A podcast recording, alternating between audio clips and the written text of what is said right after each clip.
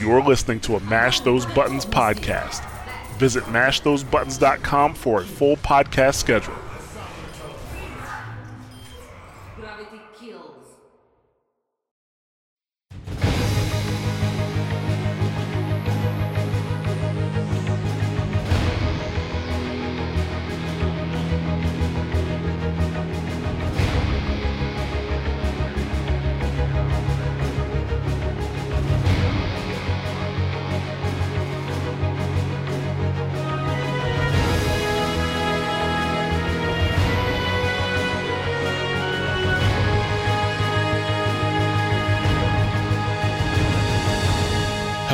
Welcome to another episode of Watchpoint Radio, Mash Those Buttons podcast dedicated to Overwatch and its community.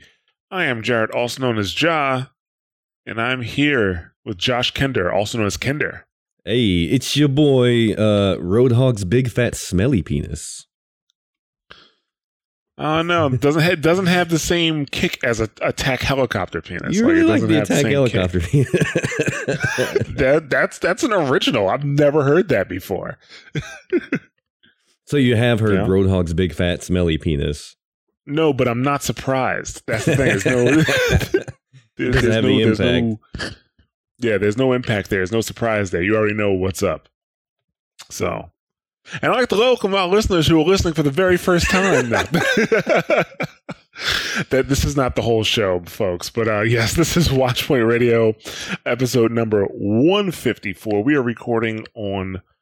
Well, I have March 26th here. It is definitely not March 26th. It is April 10th, and we're going to be releasing on April 11th. Um, couple things to talk about. Finally, have some news about the next Archives event, and there is a new mission for Archives. So thankfully, Thank the Uh, freaking gods. yes, yes. Uh, and also, I want to talk a little bit about balancing Baptiste and some challenges that may come from that, based off of what I've been seeing while playing. And then I'm also going to touch on uh, there was a bit of community feedback about a video Monte Cristo put up regarding, you know, locking in comp to 222. And we have some community questions as well. So we're going to hit all that on this episode. But before we get started, I would like to welcome anybody listening for the very first time. Thank you very much for taking the time to check out Watchpoint Radio. Uh, we do talk about Overwatch news and esports and competitive, but the primary focus of the show is the community and the state of the game.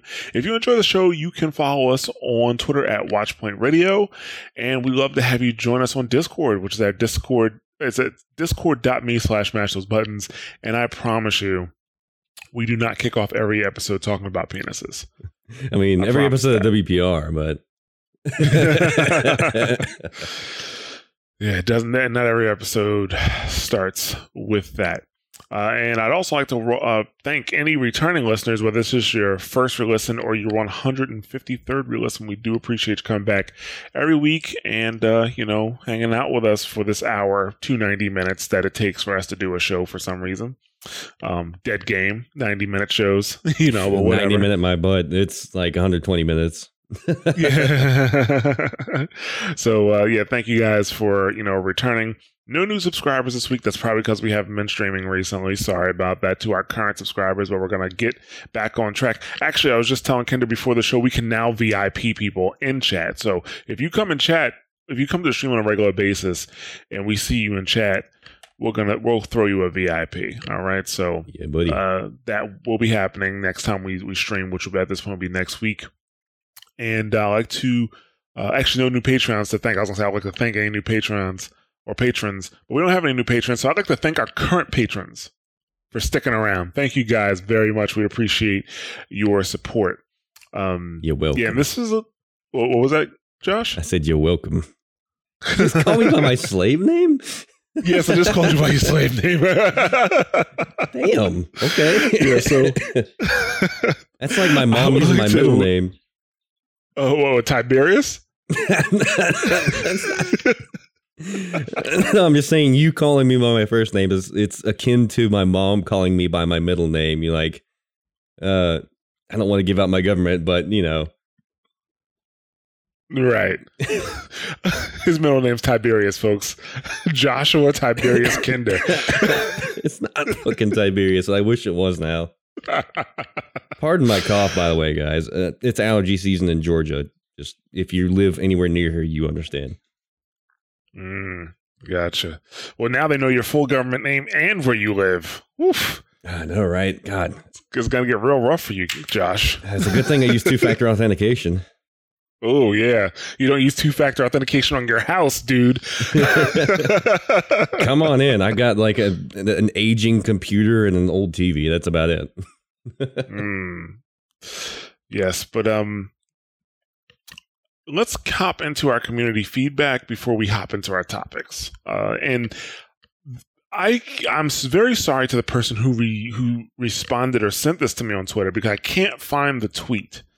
Um usually I we you know right before a show I'll go back I'll find the tweet and I'll go ahead and put it in but this came to me about almost 2 weeks ago at this point and as you guys know I wasn't able to make last week's show.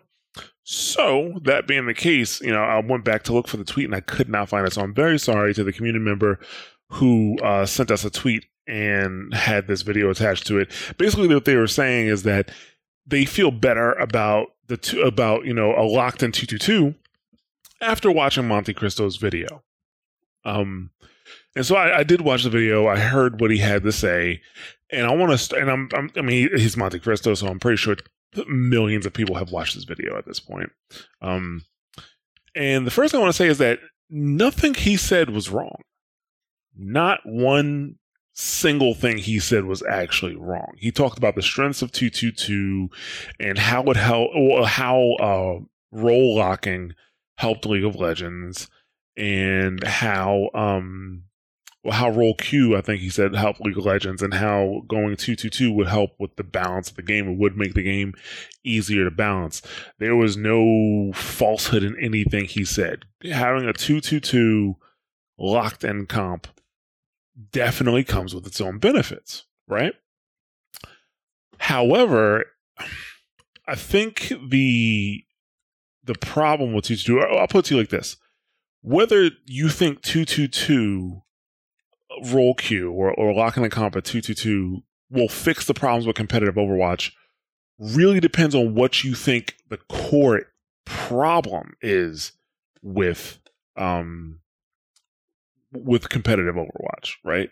If you think that the problem with competitive Overwatch is that more than two people can go DPS, you know, then okay, this definitely helps. Or if you think that, well, people can't pick their role and, or people come into a game and they're not locked into the role they want, you know, they're not guaranteed their role, that's a problem.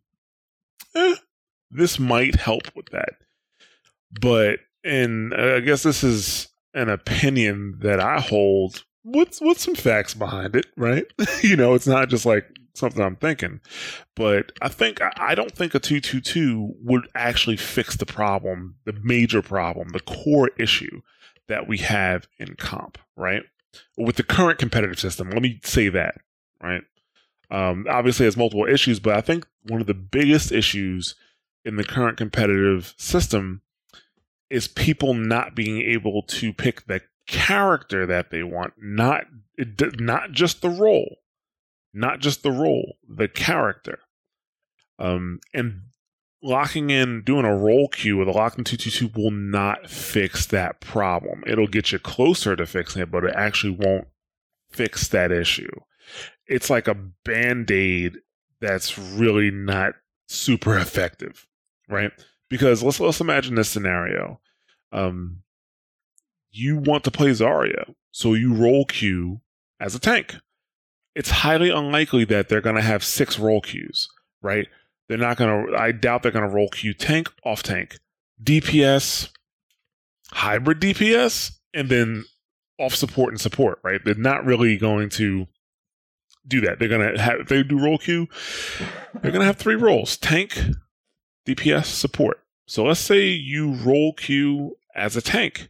You hop into your game, you want to play Zarya, you're, let's say you're a diamond player, and you got there by focusing on Zarya play, and you get in the game, and because your connection or the fact that you may not have a SSD hard drive, somebody else has already picked Zarya. Well, now you got to play main tank. But what if you suck at main tank? You know what I'm saying?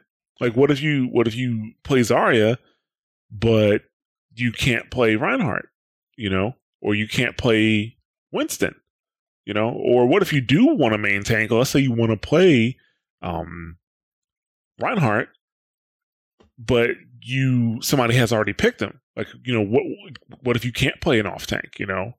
Or how about if you pick Reinhardt because he's your best character, but the team doesn't need a Reinhardt, the team needs a Winston, you know, because of every the other stuff that other people are picking, right?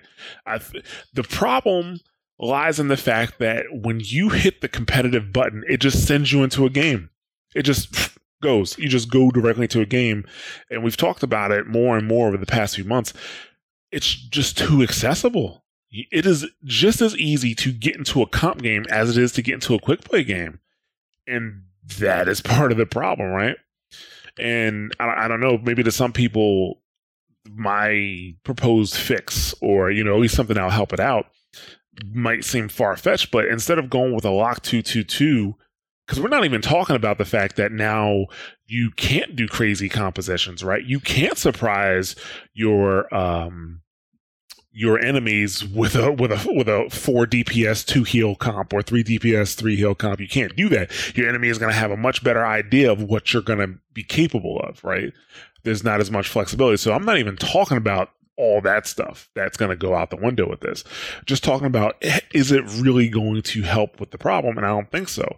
I think like I've, we've talked about on the show before, but my solution is kind of for competitive, make it six stack only six stack groups only. And if you are not in a six stack, you know, when you hit that competitive button, sure, okay, let, let, you can pick the role that you want, but it throws you into an LFG, right?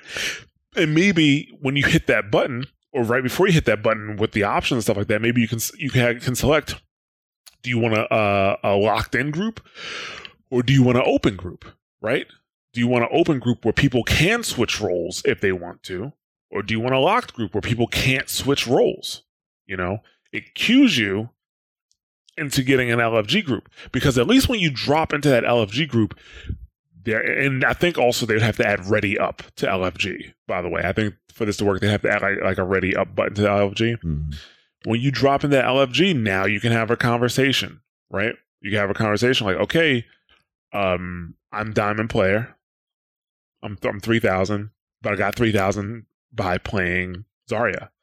Um, that's that's my best character, and having these conversations, you may be able to work something out. Like, okay, well, if you're gonna play Zarya, then I'll play Rein, right? And maybe you can you can actually kind of settle what your composition is going to be before you even get into the game.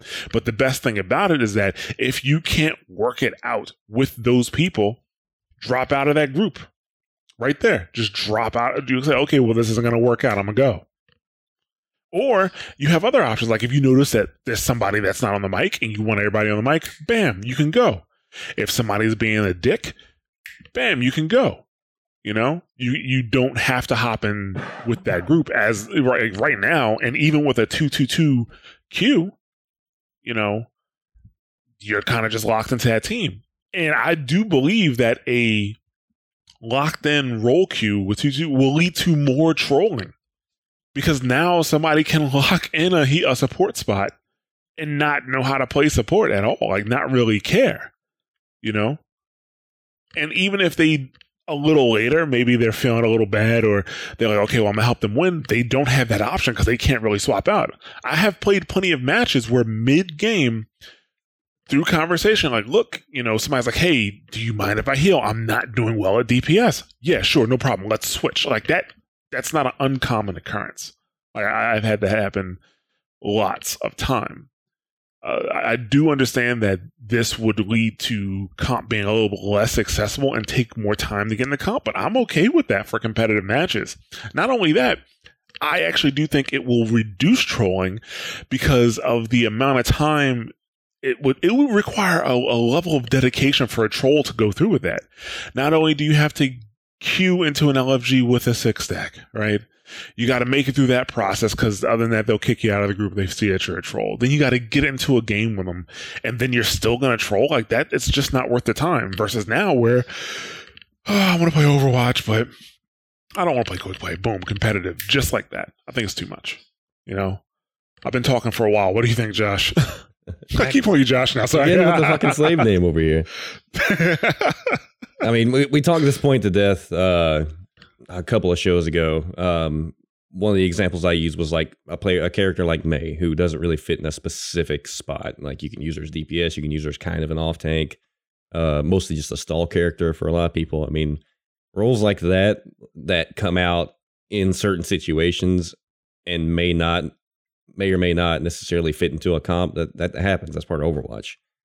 And you would have to, yeah, you, it would be easier to balance a game around two two, but you would have to completely re pretty much reimagine uh, several characters because of this. Because at that point in a two two two, the way Mei is now would not work.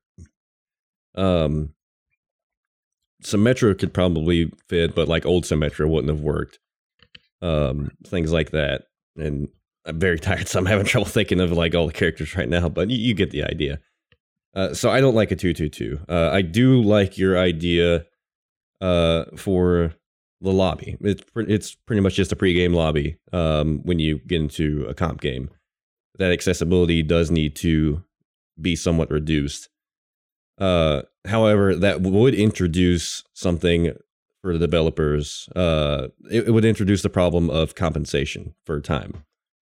Um, because as it is right now, a lot of the time you can go into comp, and even as it is, as accessible as it is, it can feel like a complete waste of time if you draw or or lose or anything like that. You know, if you have a good game and you lose, yeah, that that's not necessarily always this doesn't always feel like a waste of time. But a lot of time you get in and you work your ass off, you spend almost half an hour in a game that's back and forth, and it ends up in a draw, and it feels like a waste of time.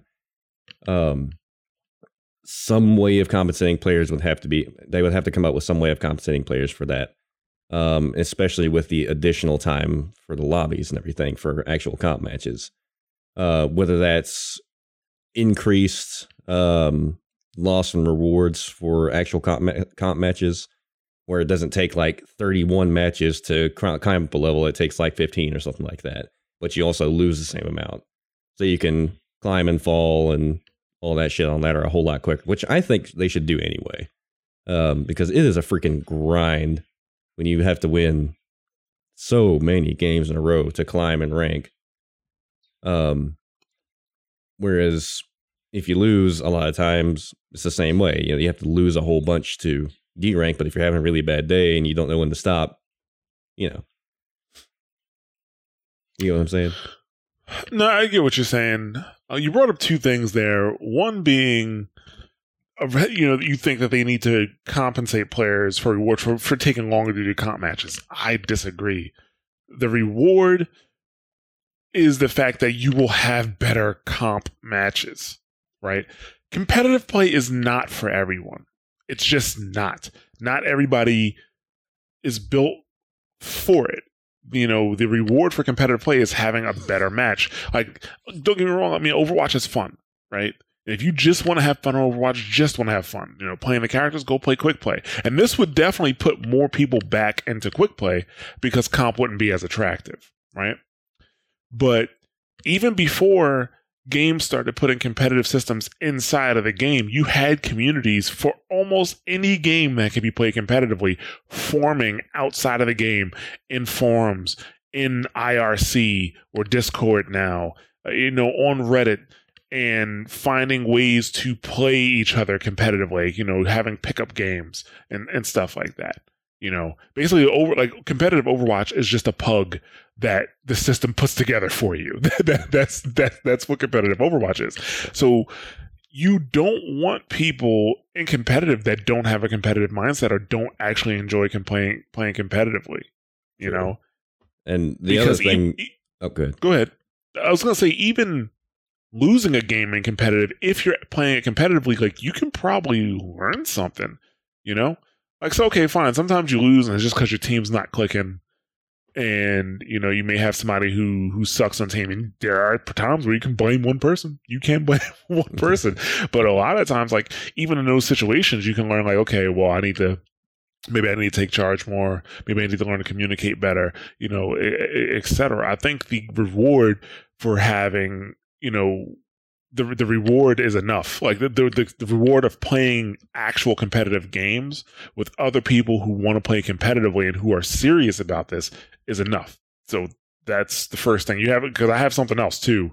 Uh, Right. Do you have a retort to that? Uh, and less of a retort and more of a, an addition. Uh, okay, go for it. Yeah. So another problem I would say the actual problem with competitive is less about hero selection. Like once you get past a certain level, hero selection is not all that bad. A lot of people flex. Um it's especially in recent games, I haven't had that much that much problem getting some healers. I don't, I don't have a problem getting two healers or tanks or anything like that. It's not that common anymore, in my opinion. It happens, yes, but it's not like the problem in my opinion, getting a team comp together. It's getting a team that knows what to do, uh, that knows where to go on the map, what their job as their role is. And a 222 isn't going to fix that. That's just going to force people to pick the roles that they're already choosing if they're going 222.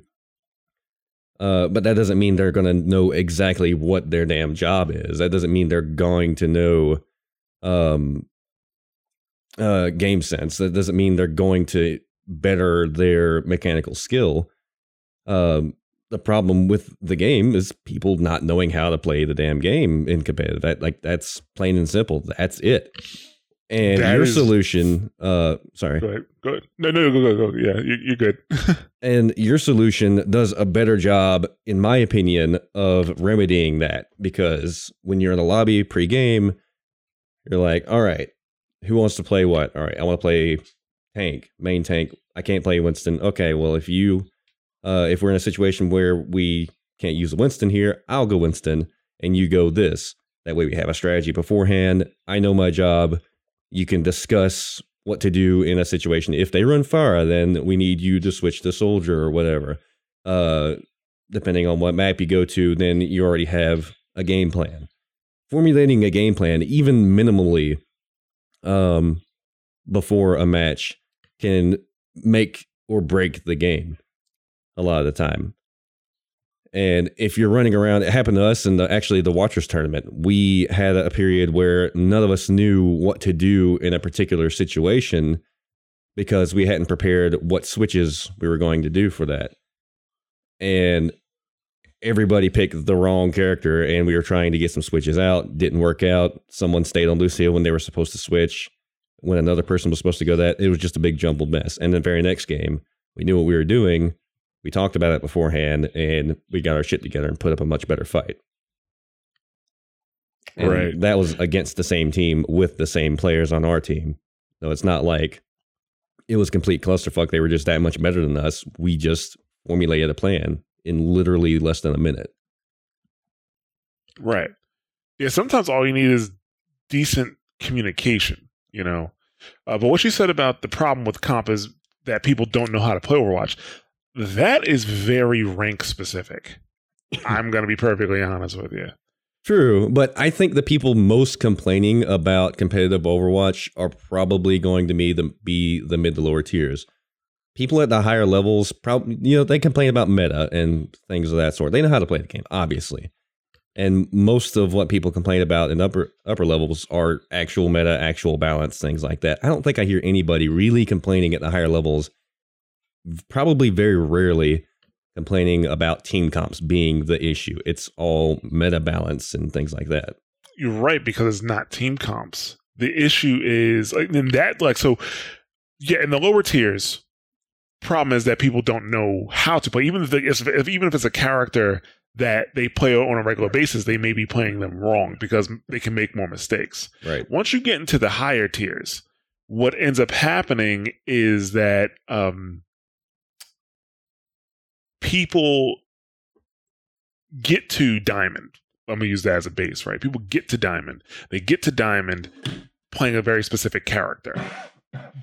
But if you go into a game, it, okay, let's say this. Let's say two people are, or three people, because this has happened too, play Ana.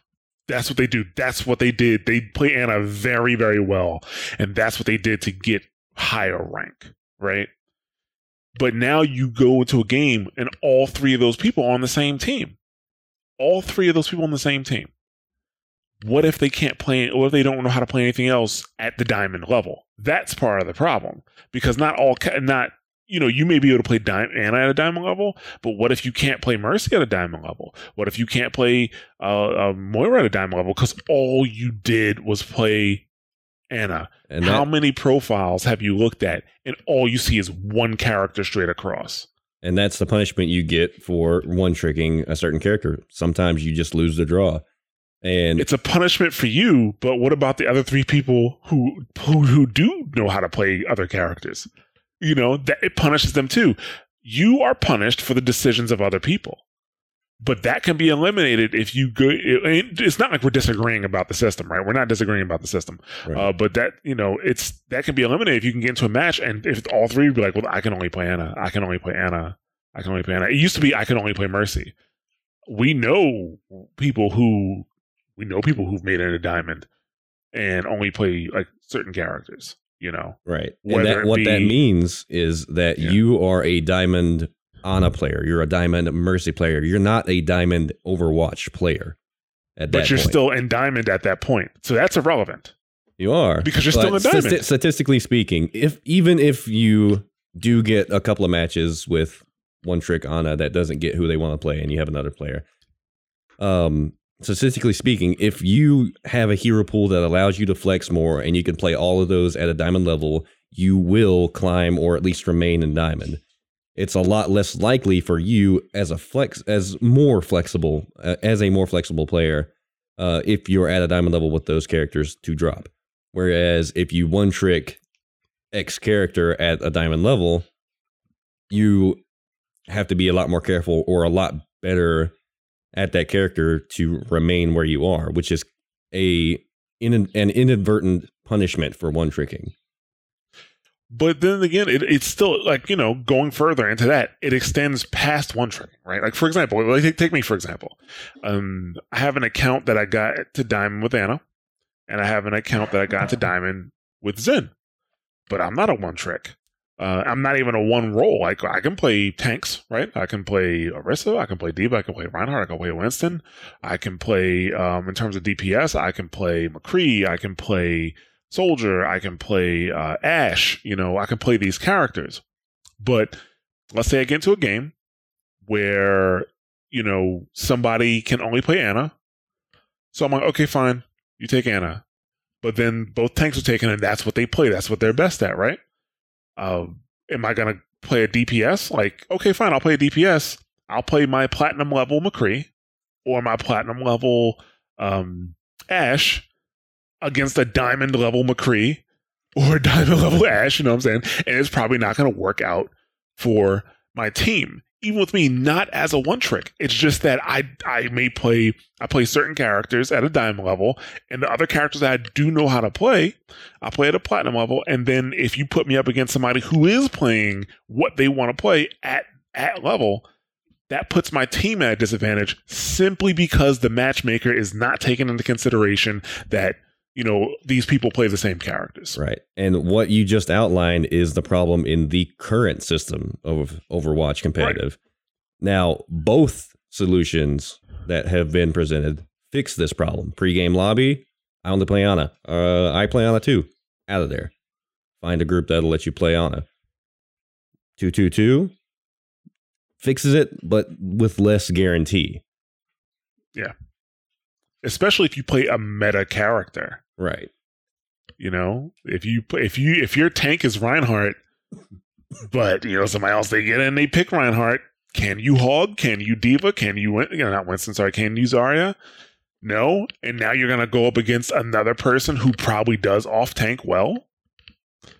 You know that that's Right. And that, that's- also that's not fair to your team. that also doesn't really help you either because we always recommend specifying in a certain role. And we usually break it down in main tank off tank main heal off heal and dps and maining an off tank role perfectly fine. A lot of people do it. I mained off tank for a long time. I couldn't for a, a very long time play main tank. Not good at it. Um, even now, I'm not great at main tank. I'm not the best in the world. I feel a lot more comfortable on Zarya or or another off tank. Zarya is my best. Uh, D.Va's probably a close second. Um, but if I pick a tank role in a two two two and someone else picks the off tank role, well, shit, my main tank is way below my off tank level. So the problem still remains. Whereas if I get in the pregame lobby, I can say, "Hey, I play Zarya. Oh, I I play Diva. That doesn't work out for us. All right, all right. Good luck. Bye." Peace. Yeah, I think the pregame lobby. I mean, we it's all, it's funny because we've been talking about this long, like we've been arguing about it. We haven't. Uh, you're just bringing up you know various points, but you know the pre. I that's why I think the pregame lobby is superior because I think it'll cut down on toxicity. I think it'll lead to better matches. The negatives of it is just competitive is just not as accessible. Right. It's just not. But And I don't once think again- that's a problem. and once again, it brings up that dirty word that everybody's so afraid of: accountability. I, I just don't think it's a problem. I I don't think it's a good idea that you could just hop into a competitive game. That you could just hop into one, and you know that that's that's the end of it. Um, I think that it, you know we would see less people in comp, but we'd see better comp games. That's generally the way it goes. So, I said I didn't I, with the with the video from MonteCristo. Like, I didn't disagree with anything he said. I just don't think the trade-off of what it provides is worth what you lose, especially when there's a superior system, or at least a, a system I think will be superior that you could put into place. If that makes sense. Right. And make sure you guys, uh, if you have any arguments or anything that you want to say that we didn't think of for this particular discussion, because this is an ongoing discussion, uh, make sure that you catch us on Twitter or go to our Discord, anywhere. Just message us uh, because this would be a great co- community episode or discussion topic. Um, if you have anything to say on the topic, anything we didn't think of, please. Uh, this this would actually be a great talking point. Absolutely. So with that, let's move into Storm Rising. You know, that's probably going to be the topic of it, the, t- the title of this podcast. right. And we're 30 minutes into the show and finally talking about it. but, um, it was a good discussion. Yes. It was a good discussion. It was a good discussion. Um, so Storm Rising is the next mission we're going to get in archives. It is the next archives event. What I'm it is running from April 16th to May 6th. I am not necessarily a fan of that. I think it should run longer because uh, what was that going to be? One, two, three weeks. That's three weeks. Like I, I, I do understand that at the end of May we're gonna get the three year anniversary. Maybe that's why, right? Because during if they do the anniversary they the way they did last year, you will have another opportunity to play this. Because remember last year during the anniversary, you were able to play all the game modes. Right. The problem I have with it is like, what if I want to play this more, but it's just not available on that day because it changes from day to day. They really just need to make a screen where you can see all the game modes. They, right? they really do, you know. But whatever. But still, happy for what we got. Storm Rising coming April 16th, May 6th. This time you'll be playing Genji, Tracer, Winston, and Mercy. And I don't know, like three out of those four characters I really don't play myself. I mean, I, I you could play as Genji in in uh, Retribution, and you could play as Tracer in Uprising. And even in Retribution, I didn't You really could play like as Mercy as well in the in, the the one. Uprising. right. Right. So yeah, I really didn't like playing uh Genji. I don't like playing Genji in the game, but I didn't even like playing Genji in Retribution, so I- I probably will stay away from him. I personally thought Genji was insanely fun in Retribution. Like he was by far the most fun character in that mode, in my opinion. We're just gonna agree to disagree on that one. I'm That's fine. just a you're, you're entitled to that opinion, opinion, but I. I, I think a lot of people are of the same mindset. He was just a blast because of the dash resets. That was just so much yeah. fun. Yeah, I don't know. I, mean, I'll probably play Tracer for DPS. I'll play Winston when you know we need something for tank, but I doubt we're gonna we're gonna I'm gonna play Mercy. Um, I just don't know. I'm trying to. I I wish they would have like Torb back in it. To be honest with you, Torb um, was fun. Torb, yeah, Torb was fun. However, I mean, he may not go with the mission. There may be a lot of like moving around and not stationary stuff. But on top of that, I think from a lore perspective, because here, here, here's the story of what's happening. Um, there, uh, you're going after Maximilian, the same Maximilian we found in the Doomfist comic. Um, there was like a little audio clip in a video that uh, they released where somebody's telling Jack or Soldier 76 that if you want to get Doomfist, you got to go after his accountant Maximilian. So in this mission, you will be going after Maximilian. And they also mentioned that Reinhardt is hurt.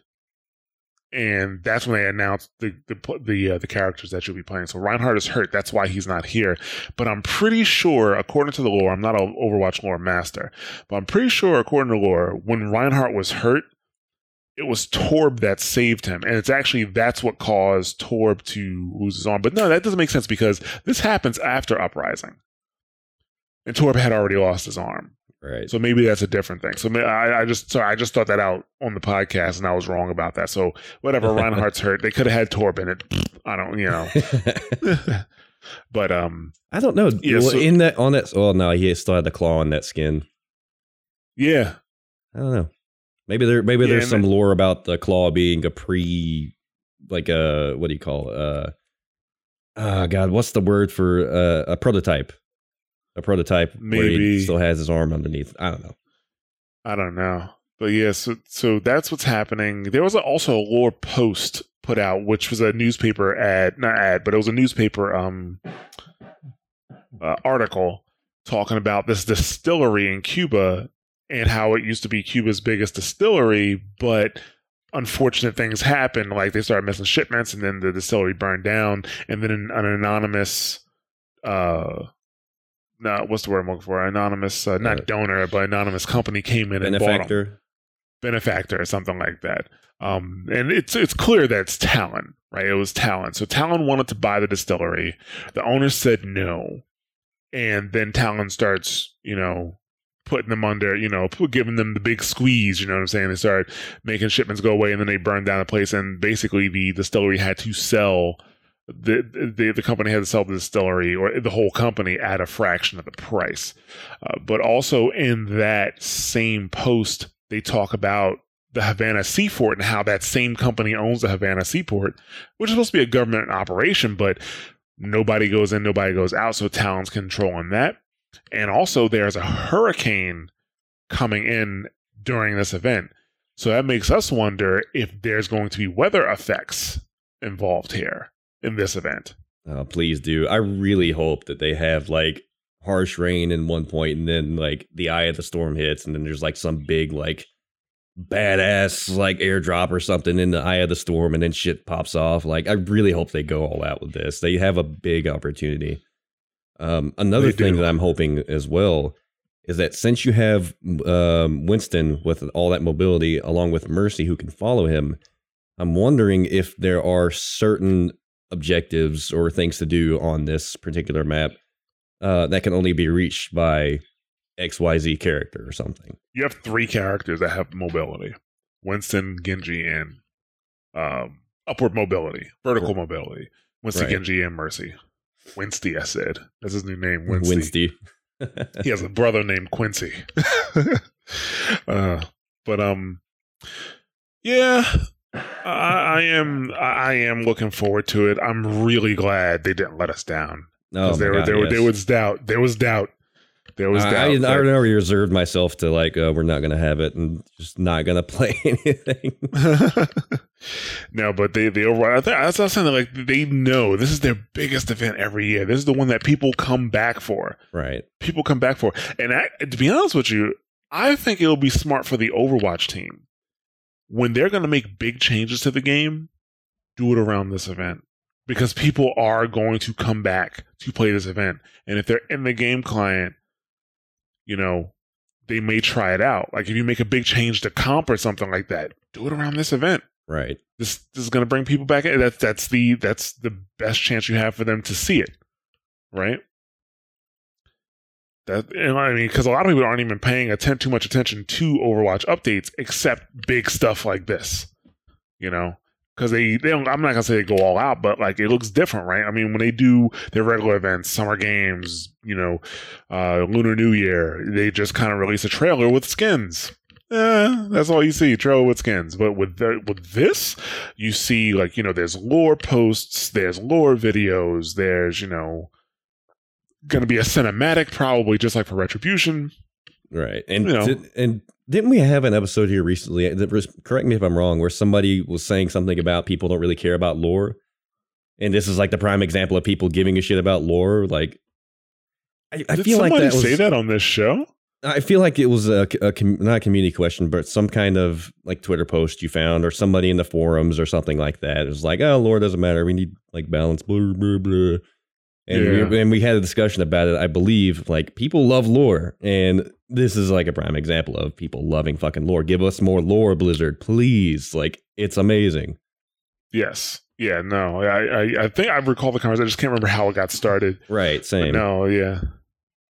So yeah, this is. I'm looking forward to. I'm looking to see. You know what we see. Um. You know what kind of changes we see. What new enemies we see. You know we we saw a new type of enemy last last year. Um. We had several actually. Yeah, actually, yeah, several new enemies last year. They had like a sniper, but then they had the the thing that had the claws on the ground, and then you had the guy with the big guns, and everybody thought he was going to be, you know, a new a new character type. I hope this game, this uh also is a map. I hope Uh, that would be Havana's great. actually, fuck, they they um they changed one of the signs in the airport. They changed that's one of the right, signs in the yeah. airport to say Havana already. So I I hope I'm not gonna I'm not gonna get my hopes up, but I You're getting your hope- hopes up. I am getting my hopes up right now that this is this Havana is also going to be a map because if it's a good map, I'll forgive them for Paris. God. I I just want to take a minute to say on the record, fuck Paris in Overwatch. dude, uh, I, I hate that map. I is it is worst. not a fan favorite map. Paris was the first map that I was like, I'd be down for map banning now. Right, right. God, like I, I I only thought I hated man. Temple of Anubis until I played Paris. Oh, yeah. Like I, yeah, I actually in the pregame the the pregame lobby system. What if you added map bans to it? right, or like at least you know the thing they used to do in Halo, have three different maps, vote on it. Right, Right, you could do it that. worked See, so I, well. I, I think it would be better to map ban because then you you know you're not if you do this if you do it where you allow people to select maps and then everybody votes on them, that really limits the pool. No, I mean the, are the maps are randomized, and you get three from the list, and it's like, all right, vote on one of these. Oh yeah, I see. Yeah, but the thing is, I think if if you just do map bans, because you're right, that that would also work. But the, the advantage of bans instead of votes is that if you, a map is just constantly being banned by like you know ninety percent of the time, obviously there's something up with the map. Yeah. Or right. actually, the way that they did it in Halo Reach, map vetoes, uh, that worked really well. So, like, Mhm. a map shows up coming up next to this map, and you can select a veto, and, and it vetoes this map. Did the button say "fuck that noise"? it should have. I don't know how many times you could veto if it was more than once, uh, but I know you could at least uh, do a one-time map veto. It might have been Ah. twice before it was like, all right, you're going here. I don't care what you say. Gotcha. All right, and so so far as of this recording, we've seen two skins: Baptiste Talon skin, I think, like from uh from the cinematic, from his uh his origin story. You, you can see you get you have that skin that looks cool. The skin that does not look cool is a Junkrat clown skin. They already have like they have a jester skin, and now they have a clown skin, and it's just it looks. I mean, somebody's gonna like it. Somebody. I mean, know. I I feel like it's like a the direct call out to the new Joker movie. Um, I forget the actor's name. I apologize. I'm terrible with names. Uh, have you seen the tra- the trailer? Something? Phoenix, Joaquin Phoenix, I think his name is. Something like that. Yeah. God, I, we, we just butchered the shit out of that. We're gonna get hate mail. Yeah. jo- uh, Joaquin Phoenix. That's it. Okay. And, uh, yeah, I, I saw the trailer. I'd rather not talk about it, but I don't know. I, I think it's it's interesting because they're dense. This is not a movie podcast, but they're distancing Yeah, this is themselves from from this DC I was gonna let you say whatever you were gonna say and just let it go. I was gonna be like, uh, "You can say whatever you want." So I'm just not gonna respond. Yeah. But um, yeah, I'm not a fan of the clown skin. I'm like, mm, I mean, somebody's gonna like it though, and it's probably gonna be the first skin I get. Because that's just how it happens for me. Uh, Every time, ones I don't you want. always get the skin you don't want in the first loot box. Exactly. All right. Well, let's move on from Rising Storm. I mean, more info is going to come out on that in the next few days, I'm sure. Um, but let's talk about Balancing Baptiste. And this really, this this topic really centers around his immortality field, right? And I've played Baptiste like as high as like mid diamond and as low as you know low gold and from what i've seen the immortality field isn't all that effective or isn't as effective as it could be for in both in both ranges in the high end what i see is that when you put the immortality field down it gets taken out just like that Boop, gone right in the low ends what i see are your teammates just straight up walking out of it. They just straight up walk out of it. Like you'll put it down and they will, even if you tell them that it's down or to move into it, they'll just run away from it. You know, having like that, that, that, that, that focus vision on hat on somebody, right? You know, and the problem I foresee is, well, how does Blizzard really balance that, right? I mean, you can't if you make it stronger for the low tier, I think it'll be too strong for the high tier, right? And if you make it stronger for the high tier, like actually, it's kind of the same thing. It might be too strong for the low tier, right? Uh, because another problem in the low tier is that when people are using it, nobody focuses it. That's another issue you run into. So you can't like, I, in my opinion, you can't buff the health of it because in a low tier, I find myself as Baptiste shooting it solo, even though all my teammates are around. I'm I'm shooting it solo, so that's kind of it. You know, it, it really. I mean, obviously, it's it's a skewed perspective, but it's like when I put mine down, my teammates are running out of it. When somebody else puts theirs down, um, I don't know. Maybe their teammates are running out of it too. I'm not paying attention because I'm focusing on destroying the field. So maybe that's an issue too. right. I, I think But it, it's hard. It's hard for uh, me, at least, to really get a good grasp on how to balance it because I'm not a very good Baptiste. It's just not. mm, Um, I would really like to get the perspective of somebody that plays Baptiste well, or especially somebody that's maining him right now uh, in the upper upper levels, like you know Master GM at least. Um, and obviously things are going to change uh, whenever he gets put in. The, I don't know if he's in, in Overwatch League yet. I, am not a. I'm just I'm like pretty you. sure he is. I think at Is he already? stage two he was in. I Yeah. haven't watched any OWL because I'm I'm like you. I just I don't care at all that much. Like big games I'll watch. That's about it. But um, actually, ah, God, I wish we had Ben because he could tell us how that's uh, how that's going down right now. I feel really misinformed or really underinformed. Or you can listen to Push the Point hey, because they talked about it on the latest episode. So oh, did they? God, I missed that.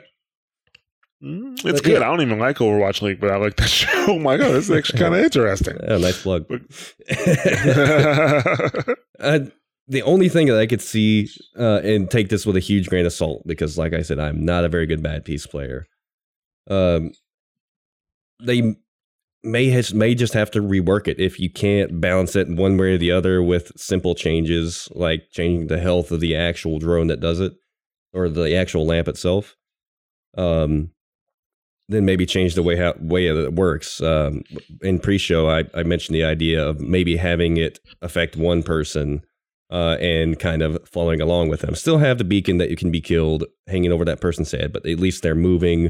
Uh, it takes a little bit more skill to take it out, and it's not saving an entire team at the low levels. Um, so you know you have one person that could be doing all the work, but at a lower level, are they really going to be doing that much? And Yeah. at the higher levels, you know, you still have focus fire on one person, but it's not saving an entire freaking team. And it seems seems like that would be easier to balance, in, in my opinion. Yeah, and don't get me wrong, higher is not useless. That's not what I'm trying to say. It's not useless. But when I've used it, it kind of has to be. I be, and maybe it is also a good chance I'm just not a great, that great of a Baptiste. Maybe I'm not communicating properly. Very possible, right? But when I use it, it's pretty much to just save somebody's life real quick and pump them full of health or as much health as I can before the enemy team takes down. Because at least when you put, put it down and the enemy team sees that it's up, at the very least, they're, they're going to probably look up real quick, focus it down, and that gives you enough time to save that person or at least give them enough health so they can get out of there. Yeah, You I mean that's at least one or two healing grenades before that thing gets killed. Right, exactly. So, you know, it's not completely useless. And maybe that's the just the amount of use that it wants. And maybe I'm thinking about it incorrectly. That is also a possibility. Maybe I'm thinking about it incorrectly in that, well, it doesn't stay up for its full use. That, that is also a possibility. Um, but yeah, like I said, if you buff it in lower tiers, if you buff it the health of the lamp eh, in lower tiers, it's probably never going to get destroyed because it barely gets destroyed now. You know, because because of lack of focus. But does it even matter if people's teammates are walking out of it? You know that. I need qu- answers. To, I need answers to these questions. Does it matter? Now, one, one thing I have seen, I don't know how much play it's getting at the higher level, actually getting at the higher levels, but I know there are ways that you can kind of get uh, interesting positioning with lamp behind like wall geometry and things. Like um, on Numbani uh, on attack, if you go uh, up the stairs, you don't go mid, you go left and you go up the stairs all the way um, and come out of the top of the hallway building. I, God, I know there's a call out for that. That's better than what I'm saying, but I think everybody gets the idea. Uh, there's a column on the right side there, uh, and you can get behind like your Reinhardt shield or something. Set up your lamp, and the lamp actually goes behind that column. And if the enemy team is fighting you from the other point of that same high ground, or they're fighting you from the point or the other across the way in the high ground, they can't actually hit the lamp. So that leaves it up for the duration unless somebody goes out of position to actually try and take it out. Um, so I don't know how many uses like that there are. Maybe he's just a very map specific character, which I'm totally for. Um, other than that, yeah, I mean, it's it's hard. It's really hard to say when you're not a, a great Baptiste player. I haven't played him enough either. I don't have enough hours on him to really weigh in on that too well. Hmm. Yeah. I don't know. I just like when I was playing with him, and I, know, I, was playing at both spectrums. I'm like, how are they going to balance this so that the lamp is effective? Because what's going to happen? Like if if if people keep complaining that the lamp isn't effective, right? That it just gets destroyed. That doesn't matter. If if it, if it seems like one of his abilities isn't effective in either tier, they're going to do something about it. They're going to change it. What though? What like what will they change about it? You know what I'm saying? Right. That, that's this thing. I just I just don't know. I I honestly don't have a suggestion on what they should do with it. It's really with the lamp. It's really it really does seem like it's about how people play it, Right. not about its effectiveness. This isn't like when Brig had that ridiculous stun. You know, right. so fast. Like, okay, that shit had to go. Right? you know, I still think Ashe's uh, dynamite burns too long. I do. I think it burns too long. Uh, so, but it's not, I wouldn't call that game breaking, yeah. right? So I don't know. I mean, That's- that's, that's an- just- another great topic to uh, message the show about. We're just full of them today. Kinder is lonely. He really wants you to talk to him. Talk to me. I mean, you can send me a dirty message for all I care. I don't, I don't care. Talk to me, daddy.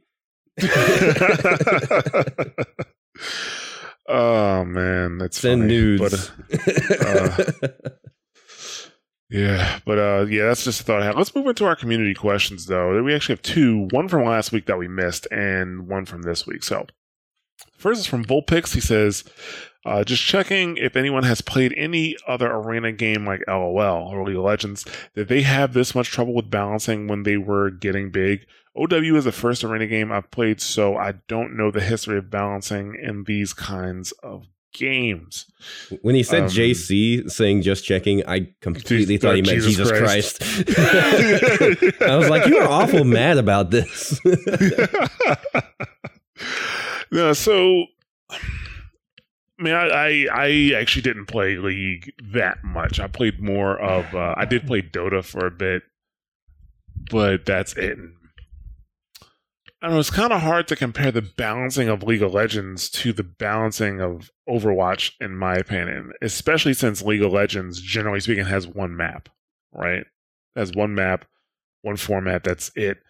Overwatch, even if you try to take the character philosophy into from League of Legends, you have to take into consideration every map that gets played.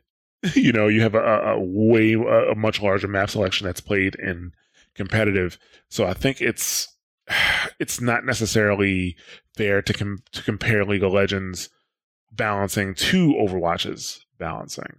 You know, somebody's probably disagreeing with me right now. They're in their car you know, whispering at their cubicle or something, something like that. you know about how wrong I am, but that's you that's, dumb that's bitch.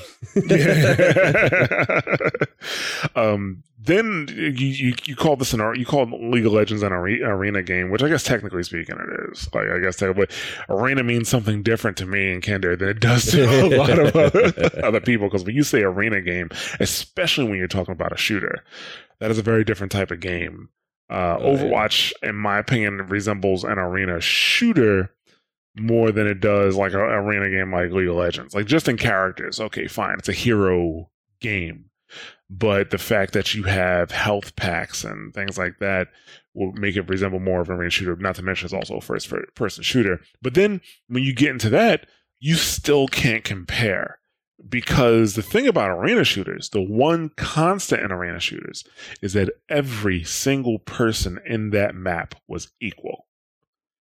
Hitboxes were not different.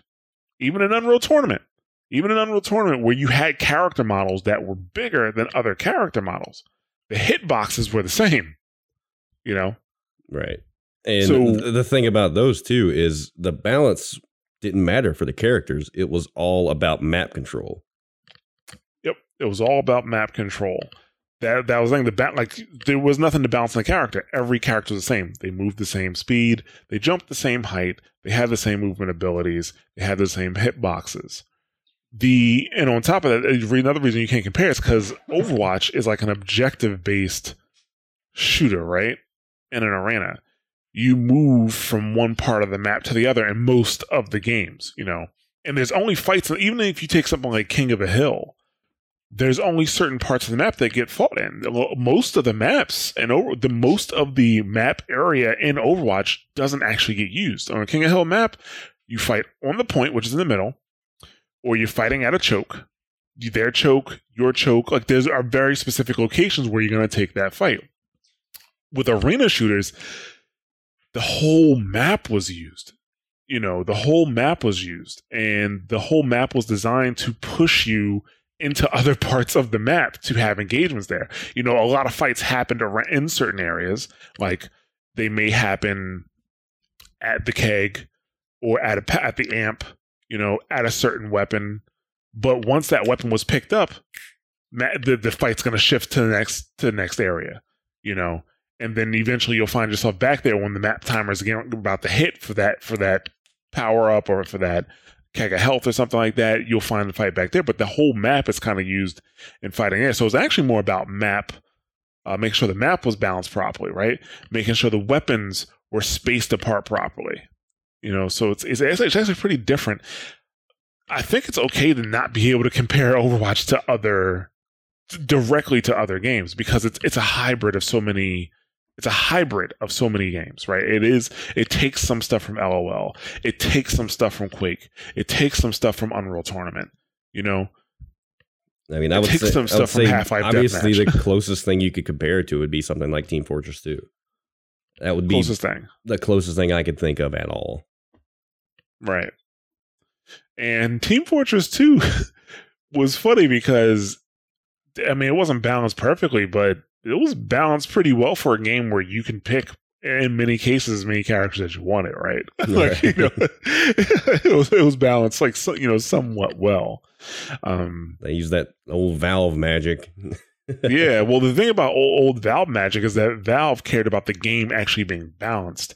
Uh, Blizzard's top priority is the user experience. That's the difference. Right, balance, you, balance, and fun. They're not mutually exclusive. Right. Yeah. Blizzard wants you to feel good playing the game. They do. That's why Junkrat's tire has such a long radius. Kills you, you know. You can now do a rip tire in the middle of a group and make it blow up. It doesn't kill you. You know, that's why D.Va's mech doesn't kill you anymore as well. That's why Junkrat's mines don't kill, don't hurt himself because they want they they care about the user experience more so. And I'm not trying to take a dump on that or anything like that. I'm just saying that that's the way it is. you know. I mean, if you put Uh, it this way, those changes don't necessarily. I mean, they do affect the the usefulness of the character in a way, but it does reduce the skill cap for those. Or yeah, it does reduce the skill cap for those characters. You can still use those characters before those abilities are changed at that same level if you are good enough to avoid your own minds If you're good enough to place your uh, mech in a position where you can get away. Well, I guess that one maybe is a little iffy, but still, uh, those reduce skill cap and improve user experience rather than being balance changes per se. Right. I think that's a better And- way of putting that. Right. And at least Blizzard does have the sense that they know they can't just apply the user experience philosophy to every single character. Imagine if they apply that shit to Tracer. You know, like, Okay. well, yeah, like, you know, well, we need to make her easier to use, right? And we still want you to feel good when you play her. So by, Zenyatta is just erased all the time now. you know, like Zenyatta doesn't get played at all. You know, stuff like this. So th- th- It's not like they don't have any sense about it, but they do have their own philosophy, and that's why they're not they're not Valve. But it's not like Valve is rocking great games right now. I mean, if you Right. play Dota 2, that's fine, and also Counter Strike is doing is doing well if you still play Counter Strike. But like they haven't really been putting out any new IP. I'm a little salty with Valve recently, to be honest with you. There's, there's Uh, lots of reasons to be. It's a conversation yeah. for another day. yeah. uh, that's what I still love you, Valve, but man, you, are disappointed. I feel like I, I'm just being disappointed, but like it's you a, said, it's a love hate thing. Yeah, yeah. But uh, Volpix, I know we didn't answer your question at all. And I'm very sorry about that. but hopefully you found our banter entertaining. so uh, the next question comes from Tonka Truck. Uh, he says, Hi guys, two things. Am I right in thinking there's been no announcement about archives yet? you are wrong.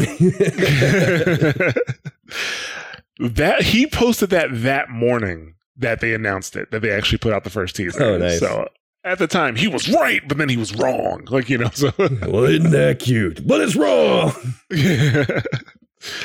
um, but he says, second, just been doing some comp games and I've come across something this season. I'm in high silver, placed or placed uh, 1830. Play about 50% tank and support, 50% 50 50 tank and support. If I play Rein or Brig, my team wins more often than not. I'm not pay, playing pretty much anything else. When it, if I'm playing pretty much anything else, we don't. It could be me. I know I'm not the best Winston or Lucio, but I'm all right on the rest. Get decent numbers no matter who I play, but team seems to work better when I'm playing Brig or Rein. Anyone else experience anything like that? My mic is rubbish, so I don't do a lot of shot calling, so I doubt it's that. I can actually start this one off if you like. Yeah, sure, go for it. So there is a particular fallacy that's very common at the rank you're at that you are kind of getting in the mindset of, and that's your numbers. Um, with most characters, your numbers, especially like your your kills, things like that, your damage, don't matter all that much. It's obvious from what you're saying, the information that we have, that you know how to perform your job correctly with Rein and Brigitte. And those are two characters that work well together. So you probably do that. That probably explains why you're doing your job correctly on both of those. You're pushing forward with Rein, protecting your team when you need to, backing out when you need to, et cetera, et cetera. But when you play other healers, maybe you're not doing your job like you need to be. Like if you're playing Ana, for instance, you need to be focusing on healing. Like say you have a diving Genji, no other healer can heal Genji that well. Or maybe your placement uh, would be wrong with Ana, like mine originally was, like on Temple of Anubis. Um, there's you're supposed to take high ground positioning away from your team rather than being right behind your team in the shit because you can get picked off. Things like that that just come with playing the game and learning from other people. Um, so in my opinion, what you're telling us uh, is that you are doing your job correctly on those two.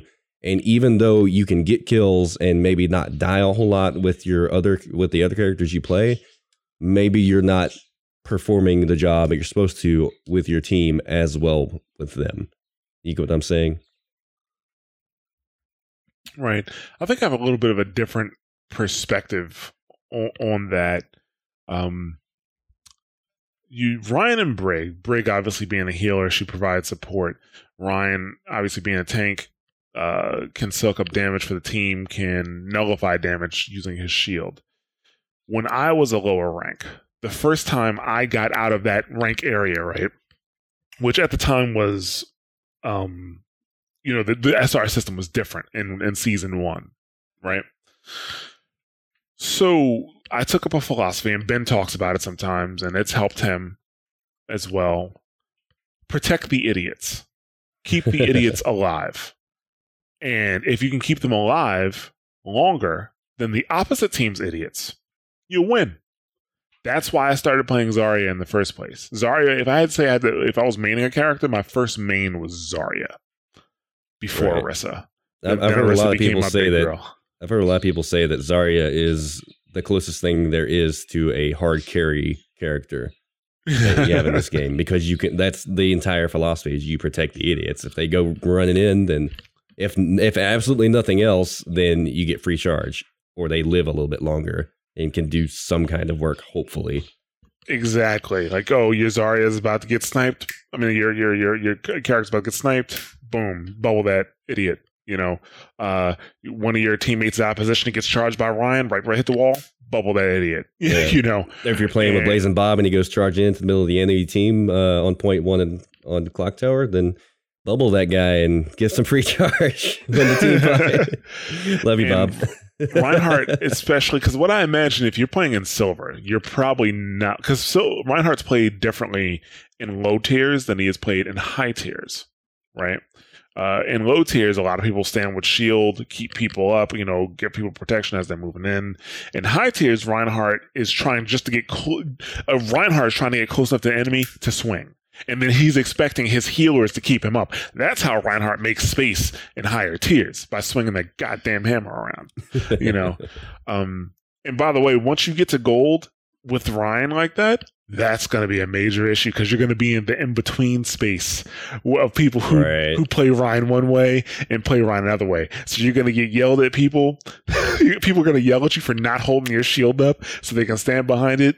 You know when you should be moving forward, and then you're going to get yelled at people by people who are expecting you to move up and do your job and you know start making space. So just get ready for that when you get the gold. Have a good time. Yeah, Let us know how trails, it goes. big guy. yeah. But in, in in silver, I think, and obviously I could be wrong. You know, let us know for sure. You this this comment was in Discord, so I'm assuming you know you come into Discord hopefully on a regular basis. But um, just let us know what you think. But it sounds like you know you're probably as Reinhardt, you're probably keeping your shield up. You're probably paying attention to where your teammates are and getting them shield where they need to be and pushing forward. I mean, and Reinhardt's an anchor tank, right? Um, you don't have to be a high IQ player to know that you can be around the Reinhardt and the Reinhardt has a shield that will help you out. So there's that. And then Brig, you know, you have that burst healing. You have, Brig has good burst healing and she had, and as long as people are in range, she can pump out an AoE. So that's another way to keep people alive. I find Lucio to be a, a little bit a bit harder of a healer to deal with. One, he's an off heal, but two, he's more effective getting into the mix, doing damage, like you know, telling your teammates to move up with the with the speed song, and then you know, booping people around. Like he's more of an active healer. Like he doesn't just keep people alive, in my opinion. Um, right. And So- like, like I said a minute ago, um, Brig and Rein synergy is really good. So if you started off maining Rein, for instance, and then switch to Brig, well, you know what your Rein is generally going to do because you know that character. And if you're supporting him as a Brig, as Brigs normally do, uh, that makes your job a lot clearer, a lot easier um, to actually do. So that's probably why you're doing well with Brig as well as Rein. Right. Yeah. But you know, my my my philosophy differs a bit from Kinder based off of you know this paragraph. you didn't say us. anything wrong. I don't think you said anything wrong at all. Oh, I know I didn't say anything wrong. You got to clarify that, Kinder. Oh, okay. well, isn't that cute? yeah, I'm, I'm busting his balls. Um, so yeah, the I, I- think you're you are taking up you have unknowingly taken up the protect the idiot philosophy, and it's working out for you as it should in lower tiers. Yeah. Um, so yeah, I mean, dude, here's the deal, right? I know you don't want to be in silver. Nobody wants to be in silver. So do what works for you to get out of silver. Do what works for you to get out of silver, right? I mean, it is good to have to expand your hero pool. So I'm not saying don't do that. Don't practice other heroes. But if I were you to get out of silver, I would, you know, just keep playing the characters that you know how to play that can keep the idiots alive and get you wins and get you out of silver. When you start running into roadblocks where your character, let's say, isn't effective anymore, like as effective, like Brig is not as effective once you start getting into with she. I'll put it like this: she's not effective all the time when you the higher tier you get. Um, Right. you know, she's just not one of those characters. And, you know, maybe you start running into issues where other people are playing Reinhardt, or maybe you're just not doing Reinhardt as well in the higher tier. You can probably at least stabilize in a certain SR. And my suggestion to you is while you're doing that, go to quick play and pick up some other characters and learn them mechanically, then take them into competitive play so you can learn how to play them a bit better. Right. And even better, group up with some people that are a little bit higher SR than you. I wouldn't say group up with GMs or masters or anything and play quick play because they're going to teach you things that are not going to work at your SR because of your teammates. But do group up with people that are in like mid gold, low plat, things like that. They can teach you things that'll help you climb in that rank. Uh, I- I think that's the biggest mistake a lot of people make. They go get like coaching and shit from GM players and they're a silver and they start practicing these GM techniques that rely heavily on teamwork, and it's not going to freaking work. You got to carry yourself out of those low tiers, and that's why Elo Hell is such a big stupid thing. Is because what works and what you're supposed to do in the higher levels is not going to work when you're surrounded by idiots. Right, yeah. Like you like for the higher you go, the less you have to do the protect the idiot uh mentality. And if you do do that, you'll actually be hurting yourself, you know. Right. You know, the, the, the higher you go, like the higher SR you go, technically speaking, the challenges get more cha- the, the, the matches get more challenging, but it's actually easier to play if that makes any sense. You know, when I'm playing and uh, you know, in mm, high plat is uh, that's a hit or miss depending on the day and the time. But, but when you're playing in Position of the moon. position of the moon yeah when you're playing like in diamond like you don't you kind of just really need to focus more so on what you're doing or actually a couple weeks ago i talked about when you know we played with the podcaster team sometime like with the not not the very last time i played but like a, a couple weeks ago i played the best D.Va i've ever played before and it's because i was just able to focus on D.Va because i knew death blow was doing what he needed to do. I knew Yankee was doing what he needed to do. I knew Bob and Mel were doing what they needed to do. You know, everybody was doing what they needed to do. Yeah. And I was able to focus just on D.Va and get some sweet, you know, splodes, you know. when you ha- when you have a functional team, your objective as a singular player becomes a lot clearer. That's the thing we're the, the big point we're trying to get across. So until you get to that point, do what works, like Josh said. Protect idiots. yes, protect the idiots. I would get good with Zarya because man, I would I would recommend be- that as well. I would say you'll be supercharged up as Zarya, but then the thing that you got to take into consideration in lower tiers, people miss a lot. So, so- yeah, I mean, if you can get mechanically decent with Zarya, you can eat players at lower tiers flat up. actually, right now, dude, if you can get mechanically good with Symmetra, which Oh, is that too. Oh my god, Symmetra's a monster. She is an absolute beast right now in lower tiers, man. So I, I would, It's kind of ridiculous. She's a beast at fucking like at least mid gold. Yeah, she's a, she. The thing about Symmetra is that the longer she stays alive, the longer she's shooting, the bigger the problem she's gonna be. Right. You need to kill her ass. she needs to go. And that ult is pretty underrated too if you use it right. It is. I so somebody was talking to me the other day. I think it was in team comms. I can't remember if it was in like Discord team comms or game team comms where they were saying the Symmetra ult isn't that good. I'm like, just split up the team. Be like, well, they could just walk through the shield. I'm like, yeah. What? What? How? Like they can walk through the shield, but how often does that happen? Right. Right. You know, and then you have the shield dance option yourself. Like Exactly. and a lot of the time what I see people doing is instead of putting it horizontally directly in front of you, so you like you're looking through it, you put it and split yourself in half with it, you know, that way you can left right shield dance. It's I it's do so that good. all the time because think about it, and this is we have we have left the Tonka truck topic at this point, and we're going to close up soon. But if you think about it, if this because Ana is in meta right now, Ana can't heal her teammates through that shield, dude. Ana can't heal her teammates. Baptiste can't heal his teammates. Uh, I don't think Mercy can get uh, uh can actually target through. I think she can if she she can Guardian Angel through, but she can't actually heal through it. So you have you can have half their team without a healer. You just just work them just like that. So, but uh, yeah. With that, I think we're gonna start closing up here. You know, uh, I will like to draw everybody's attention to push the point again. It is our new show. We had Ramses on the show about two weeks ago. Uh, we're gonna try to get Labasco on the show on this show, you know, soon, so you can meet him as well. But Push the Point is our Overwatch League centric podcast. I know you never thought you'd hear me say that, but then again, I'm not on the show. So don't worry, you have two guys on the show who care very, very much about Overwatch League and are very in tune with Overwatch League. They know what they're talking about. They, yeah, they're they're into it. They're really into it. They're like Bob. They're like Bob into it, except I don't think they get like a raging boner every time Owl comes on. I like how you're doing the fist when you're talking about like they're very in tune with it.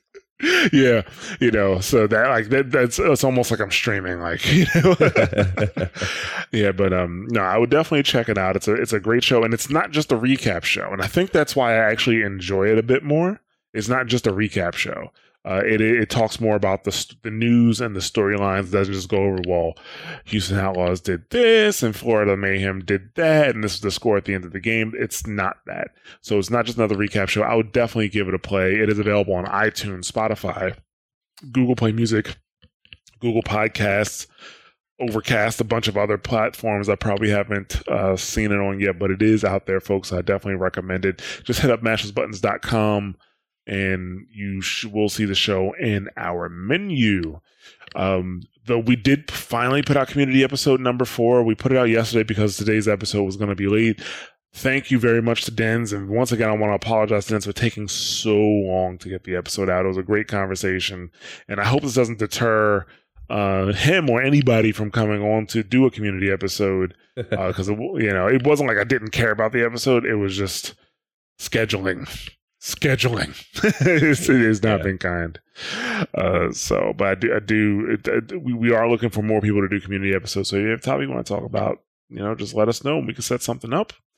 Um, we have the rank rolls in the Discord. We are looking for people to come in the Discord, especially in the lower ranks in silver and bronze. Most of the people I see are in gold and platinum, which makes sense. Most of the player base is in gold and platinum, but there's a lot of bronze players out there. There's a lot of silver players out there that, know, I think if you came to Discord and you try to, you know, we group up with other silver and bronze players, you guys can probably work yourself into at least gold. So definitely come into Discord, check out the PCLFG, even if you're on Xbox or PS, Xbox or PS4. The instructions for the rank rolls are in that channel. We just had Xbox game night on Friday. It was a good time. I, I, I had a great time. Um, we had some good games. I don't want to toot my own horn, but apparently they were losing before I got there, and I got there and they started winning. Just saying, I'm just saying, I was doing okay. I, I was worried that I was going to bring the team down, but we I think we only lost like once once that we uh, actually started playing. So it was a good night. I was playing Baptiste on console, and I enjoy playing Baptiste on console more than I do on PC really? to be honest with you. Yeah, like I don't know what it is about him. Maybe it's because I just felt more effective because it is easier to predict somebody's movement on console. So I was just hitting way more shots with Baptiste on console because so maybe, easy you're to just- predict. maybe it feels more like the uh, Halo BR. Yeah. so, but thank you guys for coming out to game night. Really had a a, a good time. I think it's Hildago. I think I'm pronouncing your name properly. I'm sorry if I'm not. But dude, you are a champ for staying up as late as you did to to play with us in the game night. You know, I thought he was just a super chill dude. Apparently, he was exhausted. you know, so thanks a lot for coming out, dude. Really do appreciate it. And always want to give it a shout out to Mellow Yeti for putting that together. Thank you very much, dude. Really do appreciate everything you do for our community. And uh, there it will be a PS4 game night this Friday. I am going to try to make it, but I really can't make any promises. I am definitely going to try to make it though, guys. Um, so yeah, we do have a PS4 game night. Um, that is gonna, I don't know what time it's going to start. I would hop into the Discord and try to hook up with uh, Death Squad OG. He will tell you once the time is determined. They'll post it in the PS4 uh, game night channel. So there will be a PS4 game night this Friday, I believe. And uh, we normally live stream this show every Tuesday, usually between 9 and 10 o'clock. We get started. So, you know, twitch.tv slash mash those buttons. Like I said, starting next week, we're going to start VIPing people who we see on a regular basis because y'all the real MVP. So we do we do appreciate you guys coming in and talking with us. The shows are actually a little better when you guys come in and chat with us. And shout out to Aloof, first eh, first VIP. You might get get in there and already have VIP status, dude, because you rock. you rock. It also helps that you live on the other side of the planet and it's probably midday when we we Right. are rec- when we're recording. So you rock, dude. Um, we want to hear about your Overwatch stories. We're gonna get into our contact info here in a little bit, and um, you know, like I said, we hit, we do have a PS4 community and Xbox One club available. They're both called Watchpoint Radio Overwatch, and we'd love for you to join that so that you can join in the game nights or you know our, our communities on the you know on those consoles. And Discord, like I said earlier, discord.me slash mash those buttons. Doesn't matter what console you're on or what platform play on. We'd love to have you in there to come in and talk with us sometime. Always talk about Heroes of Overwatch too. That is a Facebook group. So if you are on the book face and you uh, you know, want to hook up with some more players or you want to just keep up with news or memes, that's a great group to join. So it has good admins too. All right. I actually right. meant to bring this to your attention earlier, uh, but discord.me slash mash those buttons actually does not work. Okay. Um, I, I gave that link to someone else the other night, um, someone that added me actually on Apex. And for whatever reason, that link just 404 pages. Hmm. Well, I will fix that. So possibly by the time you hear this, it will work. so we will see. I am typing it away right now. so we'll uh, we'll see if we can get that working. So thank you, Josh, for bringing that to my attention right Slave now. name. Killing me, Smalls. Hey man, you're, you're Josh for bringing it up late. Okay, Josh. yeah, I'd like to thank everybody for listening. Uh, you can find us on twitter.com slash watchpointradio. Uh, Kinder, where can they find you? You can find me on Twitter at NerfKinderPlease, that's PLS. You can find me on YouTube by the same name. And you can also find me on uh, the freaking launcher for Apex. I can never, Origin, the Origin app, uh, also the same name, NerfKinderPlease, PLS.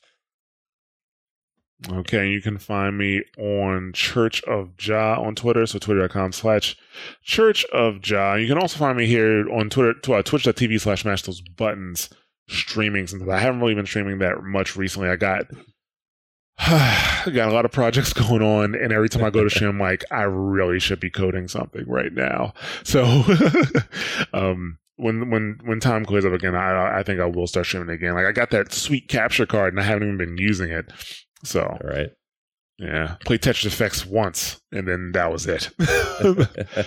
That's more neither here Doom. there. Yes, yeah, I, I will. Actually, especially Doom Eternal's coming out, so oh, my God, yes. got to clear that schedule. Got to clear that schedule. Uh, so, like I said, you know, we do want to hear from you. So you can email us at wprmatchesbuttons.com or you can contact us on Twitter, contact us on Discord. Um, you can try to contact us on Facebook. I wouldn't really recommend it, but you can. Uh, you can try. All right.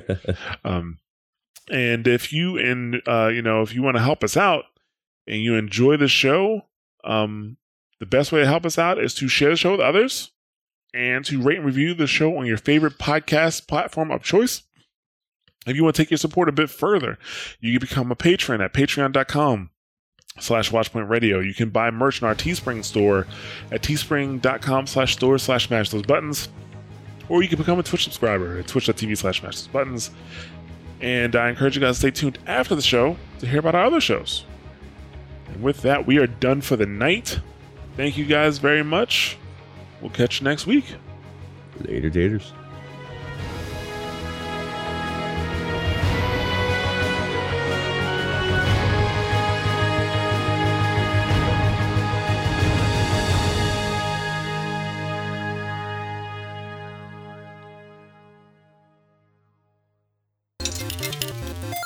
Thank you for choosing a Mash Those Buttons podcast. We hope you enjoyed the show. If you'd like to subscribe to one of our shows, you can find us on multiple podcast platforms across iOS and Android.